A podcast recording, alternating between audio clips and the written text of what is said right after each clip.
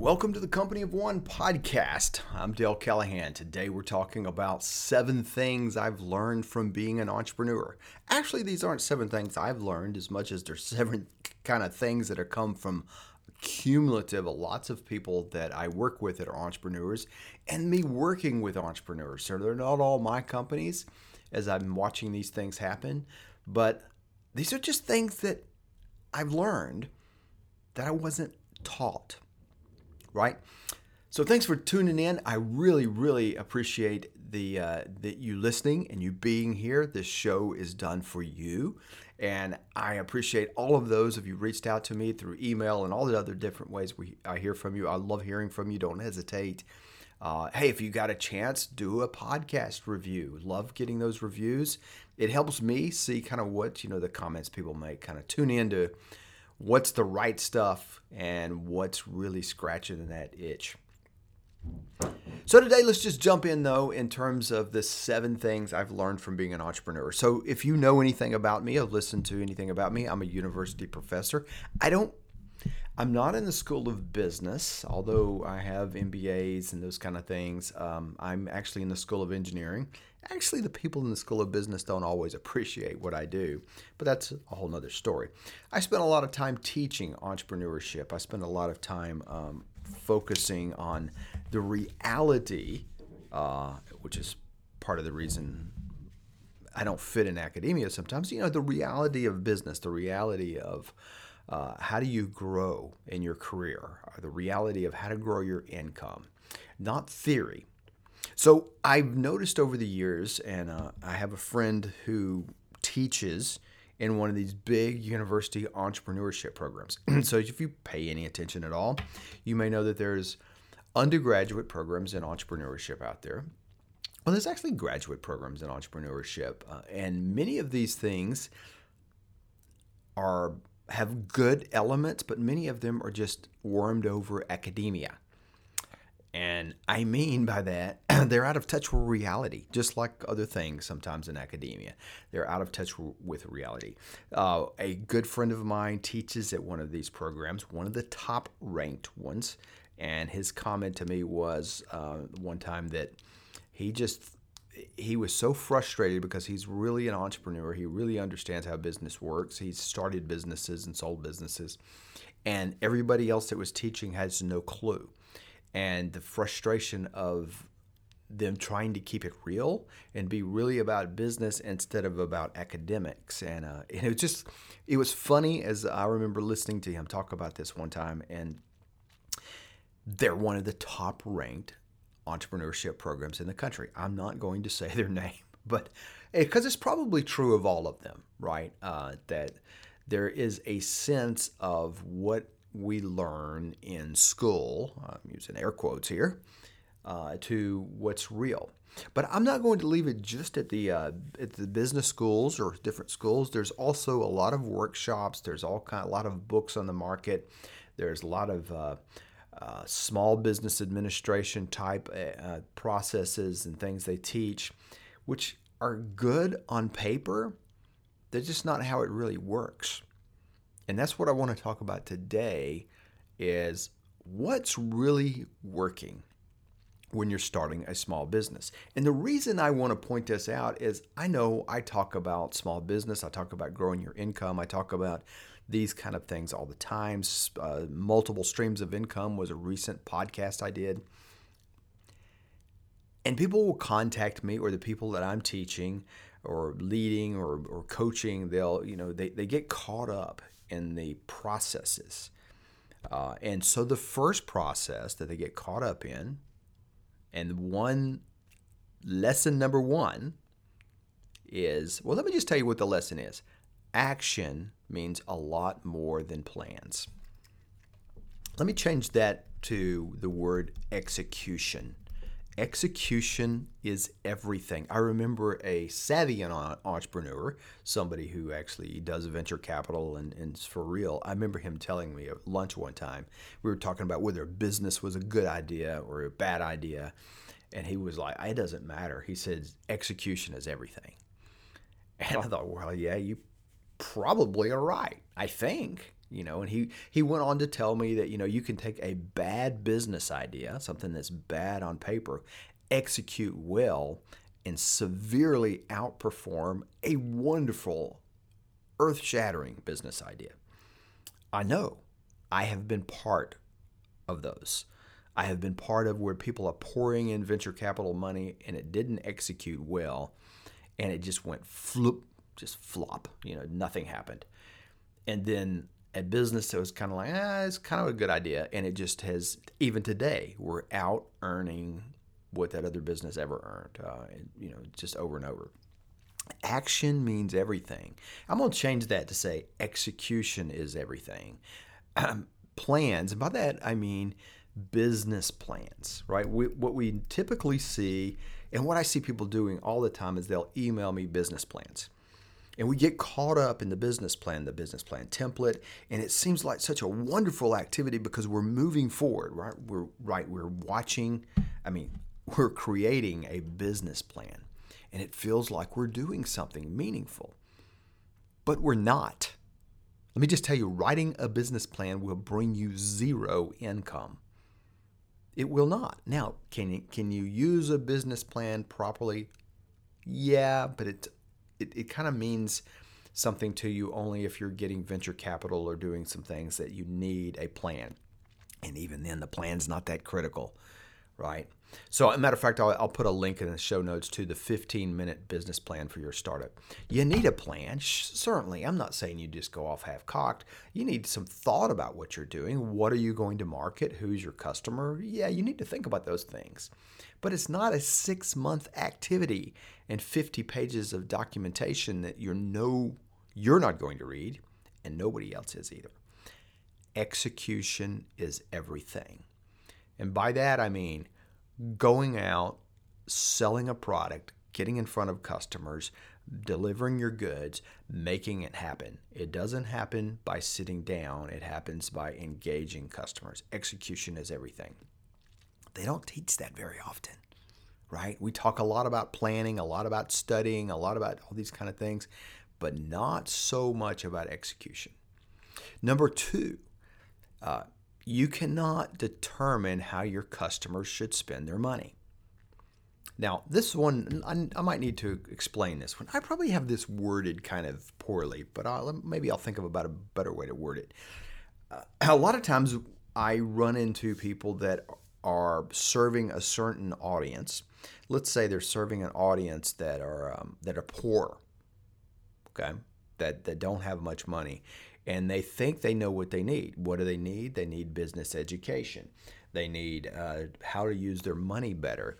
They need to be told you don't need to spend your money on these things. You need to be spending. your, You know, we, we try to think about what people um, should do with their money and in other words, we're making the customer's decisions. You know, we're, we're looking at a house that, um, you know, if, if, you're a, if you're a remodeling person, for instance, and you're looking at a house that's a one or two hundred thousand dollar house, or it's kind of a cheaper home in a cheaper neighborhood, and you're trying to help them fix it up a little bit, uh, and they want to put in a big giant swimming pool and do all this fancy stuff and you're sitting there thinking dude you're overbuilding for the neighborhood.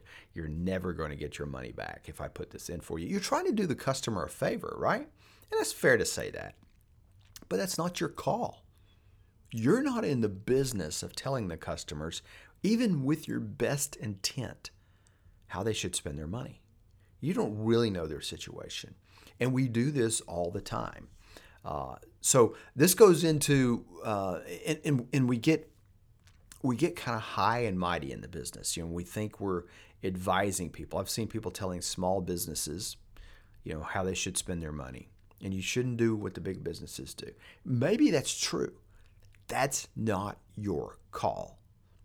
You can't make decisions for your customers. You can advise them, but you cannot make that decision and even your advice may not be accurate. Okay? Uh, and that's a hard one for me. that one, I'm just telling you, being open, that's a hard one for me. Very often I'm selling something, I'm shipping something to somebody, and I've told them, this is not really a fit for you. They want it anyway. What am I going to do? tell them they can't buy it. I could do that, but that's not my call, right? So, number three um, is related. Number three is related. I'll just tell you a story about this one. Uh, number, well, number three is broke people are not really broke, right? We have this perception, and I'm speaking specifically in the United States. Now, don't send me emails and say, no, you don't understand poverty in the United States and all that kind of stuff. I get it. I understand. Yes, there's wealth and there's poverty and these kind of things going on, but uh, broke people are not broke. For instance, if you drive into um, the roughest neighborhoods where there's a lot of poverty, look at what they're driving. Look at the kind of phones they're carrying in their pockets. Look at the size of the television. Now, it's not everybody, right? I get that. It's not everybody. But they manage to find a way, whether it's credit, whether it's cash, whether I don't know what it is. Maybe it's poor decisions, right? That goes back to the first or the last point. They're not really broke if you're trying to sell a poor person a product, and I'm, I'm putting poor, you have to define what that means. A person that doesn't have the means, a product or service, and you feel like you shouldn't, even though it might can help them, what are you doing? I find this, give, give you the example I see all the time is people want to do non-profits. I want to go help people in the lower income housing. Well, I'll give you a specific example. This guy was trying to help uh, this comp this um, help families that that were had uh, family members incarcerated. So, and their family member was getting out of jail, and their family member was coming back into society. And they were trying to create a nonprofit to help them engage back in society and they so I was meeting with them and we were trying to help. They were trying to get advice and counsel on getting this done, and I was and and the point was their families didn't have much money. So I started asking them. I said, "What's the chances of somebody that gets out of prison going back?" It's very high. I think we know that. Um, and what's the cost to the family if that happens? You know, whether it's lost income, whether it's uh, legal fees, um, pain and suffering, you know, whatever you want to call it, you know, what is the cost? And so as we started talking about it, this guy began to develop a model in his head. He says, you know what? My services really aren't that expensive because if I can help keep your family member out of prison with my services, I can show them that it makes financial sense for them to pay me and he started seeing he could put a value proposition on that. The problem was he just had to explain it to them. And not everybody would buy it, but some people would understand, wow, if I do this, this and, and, and your services work, it's worth the risk. It's going to it's going to have a big impact on my family financially.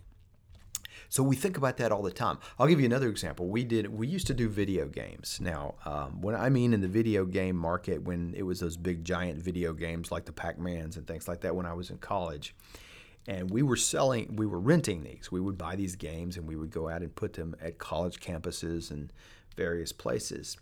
The most profitable place we put our games was in the projects. And you know, if you go into projects and towns, you have these little bitty grocery stores that are, you know, got bars on the windows. And we we did one in the projects, and and what happened is immediately tons of kids were coming out of their homes, and they were all poor, probably at least on paper, and they were coming out of their homes with quarters in their hand, and we could barely get the machines in the store before they were making more money than they were making on college campuses and we were making so much money. We had we we kept putting more and we had like a 50-50 split right with the owner of the store. And he kept giving us more floor space because he was making so much money on our games and so were we. We ended up having like 17 games in this little bitty uh, store uh, and, and we were making so much money it was kind of scary to walk out of there with a bunch of quarters uh, you know, it was, it was um, because we were in the best neighborhoods. But I, I remember thinking, broke people will spend a lot of money if you understand what they want to spend their money on. Now, I'm not suggesting that uh, that's the right thing to do for me to put video games in there, but again, it wasn't up for me to, to me to go knock on mom and dad's door. Let's face it, it was probably mom's, to go knock on mom's door and say, You shouldn't be spending your money on giving your kids this. Who am I to say that? How it's pretty judgmental of me. You know, maybe she needed the break. I don't know. Maybe she had plenty of money. I don't know. Uh, but broke people aren't really broke if you understand what they need. Think about Dave Ramsey. His entire business model is serving broke people. Now, he makes money through advertising, but broke people, in debt people, are paying him also. So that's lesson number three. Number, lesson number four, by the way, they don't ever teach this stuff in the MBA things, right? This is, uh, this just is not how it works. Anyway, lesson number four niche markets are better than broad markets. now, in my MBA experience, by the way, which was wonderful, don't tell me how wonderful your MBA was. I enjoyed it. I think it's awesome. Um, but we looked always at entrepreneurship and kind of this big business model. How do you how do you get into a market and how to get into a big market? You know, you want to make sure you've covered lots of customers and not these niches because there's more money. If your name is Apple, yeah, that makes sense. Uh, but if your name is Joe Blow from nowhere and you're trying to get in and make some money on something, niche markets are better. And what I mean is getting very, very, very specific of who you serve. I've seen people serving, for instance, the um, uh, school teachers, and they were going to develop products and services to help school teachers. They found more success by saying, I'm going to build products and services for second grade math teachers. Now, that's pretty specific. Subject I'm not sure second grade math teachers make sense, but um, so I probably have that wrong. But you get the idea. They got very specific on uh, the grade level and the subject or whatever kind of teacher this was, right? And and they found out they could sell a whole lot more by targeting that because it's just easier to market, right? Niche markets are easier to market, especially when you don't have much money to market it's easier for me to talk about what I can do for second grade teachers than it is I can talk to all teachers. For beginners, mm-hmm. if you're a small business, you don't have the breadth to have products for high school teachers and, and librarians and football coaches and all the different types of teachers there are from first grade to 12th grade. You just don't have the breadth to handle that, probably not even the expertise. Just because you're a teacher doesn't mean you're an expert at all levels. Right? So when you zoom in to those target markets, it's easier to get started. And you can certainly grow from there. Lots of people have started with one targeted specific product. Think about my pillow guy. I think that's the name. The my pillow guy. I forget what his name is. Um, I'll have to look it up. I'm trying to think, and it's not coming to me. But the my pillow. Uh, how specific of a product is this? The guy makes one product, one product, markets the daylights out of it, and now he's doing all kinds of things, sheets and bedding and all other kind of things that are related to what he did. Now, maybe in the back of his mind, uh, Lindell. What's the first his first name? It'll come to me. It doesn't matter you know, but maybe in the back of his mind, he was thinking about this all along. He could have the whole bedding market, uh, and he was just going to zoom in on pillows. I don't know. It doesn't really matter that he might have had that vision. What matters is he focused down on the pillow, and he got the pillow out there. He got his brand out there. Now he's known as the My Pillow guy, and it works for him. Right now, he's I saw where he's selling bed sheets and uh, pet beds, and you know all kinds of things related to beds. So niche markets are easier than broad markets. Now, there's a lot of entrepreneurs teaching this. I don't find that so much in entrepreneurship programs. Number five, uh, money is the easy part. Um, Now, what I mean by that is money's the easy part. so, for instance, people are always calling me and we're, we're having discussions uh, or we'll bring in a speaker and they're going to ask that speaker you know that's an entrepreneurship speaker you know how do i raise money? How do i get money for my business? How do i get startup funding? Uh, or you know how do i start making money with my product and service? How do i get people to buy it getting people to, t- to turn loose of money through investment is really not that hard. There's a lot of money out there to be invested. I'm not talking about stock market. I'm talking about in your small business. Uh, there's a lot of money. There's a lot of ways to do it.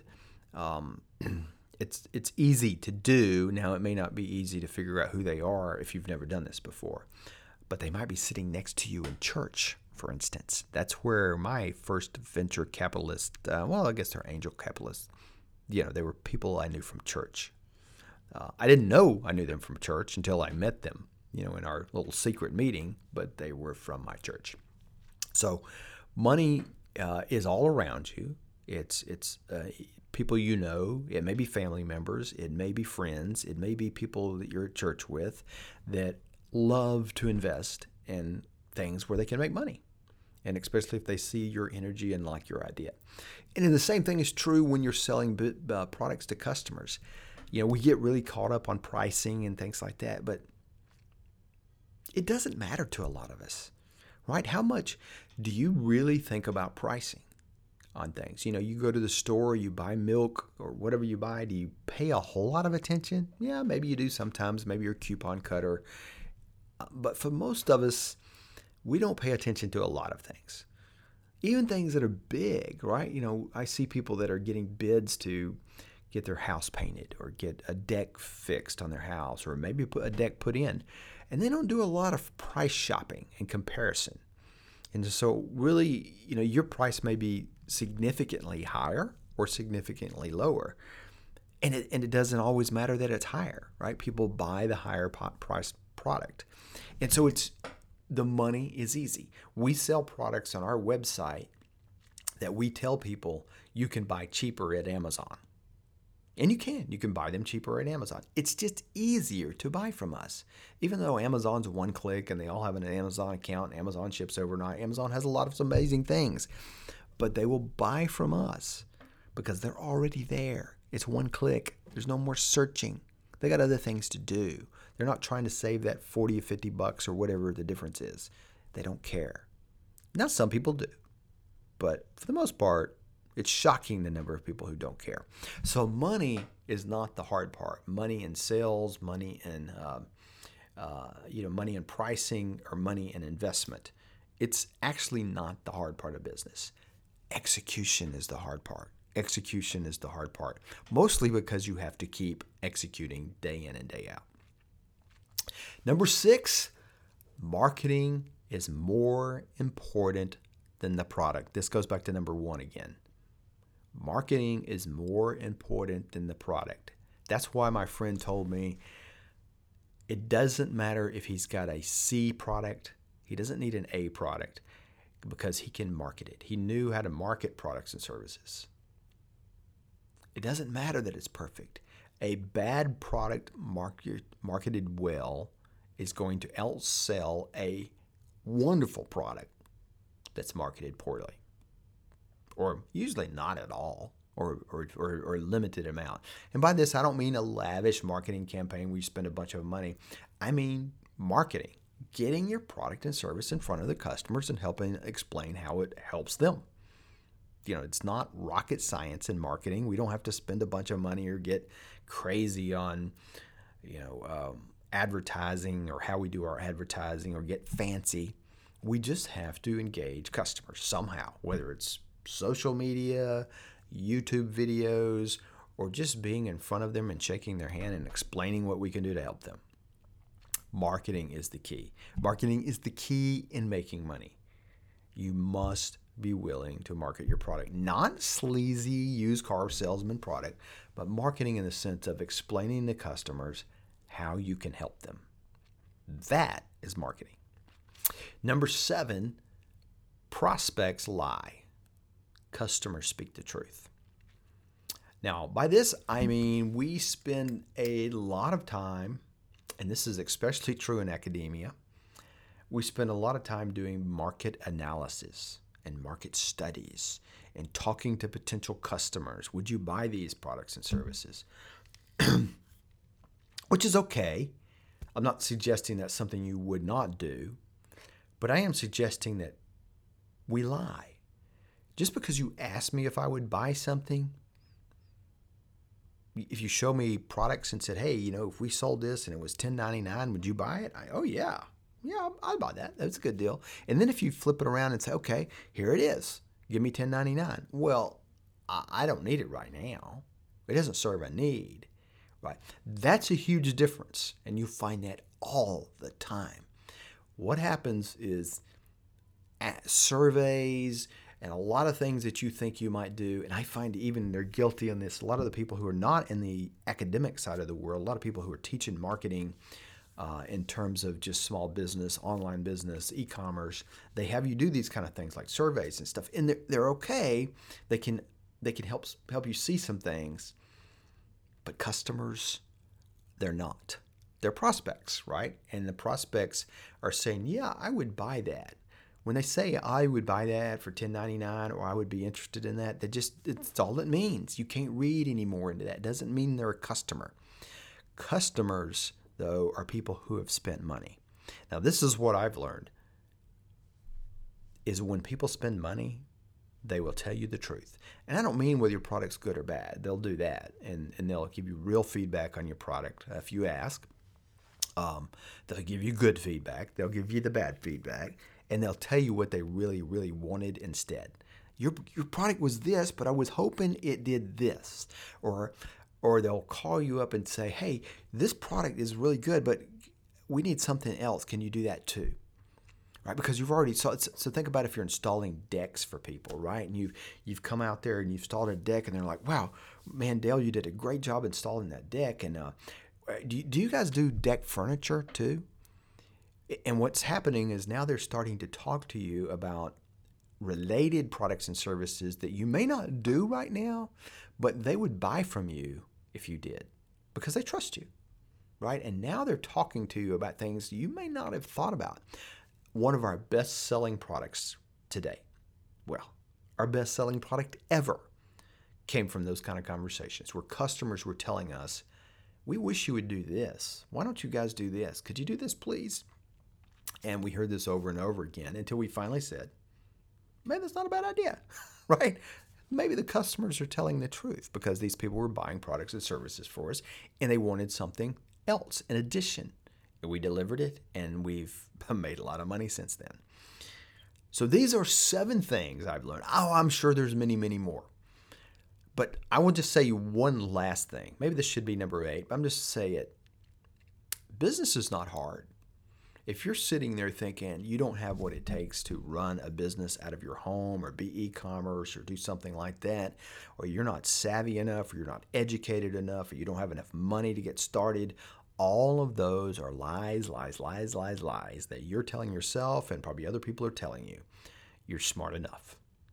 You know you understand you understand certain things and you can help people in certain ways and you don't need any zero money to start if you do it right. In almost all businesses, you don't need zero, zilch to get started if you do it right. You just have to find ways to serve people, and they will pay you for what you've done for them. It's an awesome, awesome thing. It's very satisfying. And it doesn't mean you have to quit your day job, right? It means you can start earning income on the side. Matter of fact, there's a podcast I got. I need to put a link to it. Let me make a note of that. Is why everyone needs a small business, or why everyone needs a side business or side hustle. If, as if we need to explain this to you if you've uh, watched what's going on in the world lately. All right, I'm going to leave this with you. Seven things. Let me just go back over them again. Execution is everything, it's more than business plans. You cannot determine how your customers should spend their money. Number three, broke people are not really broke. Number four, niche markets are better than broad markets. Number five, money is the easy part. Number six, marketing is more important than the product. And number seven, the prospects lie, customers speak the truth. I'm going to leave it there. We will talk to you next week.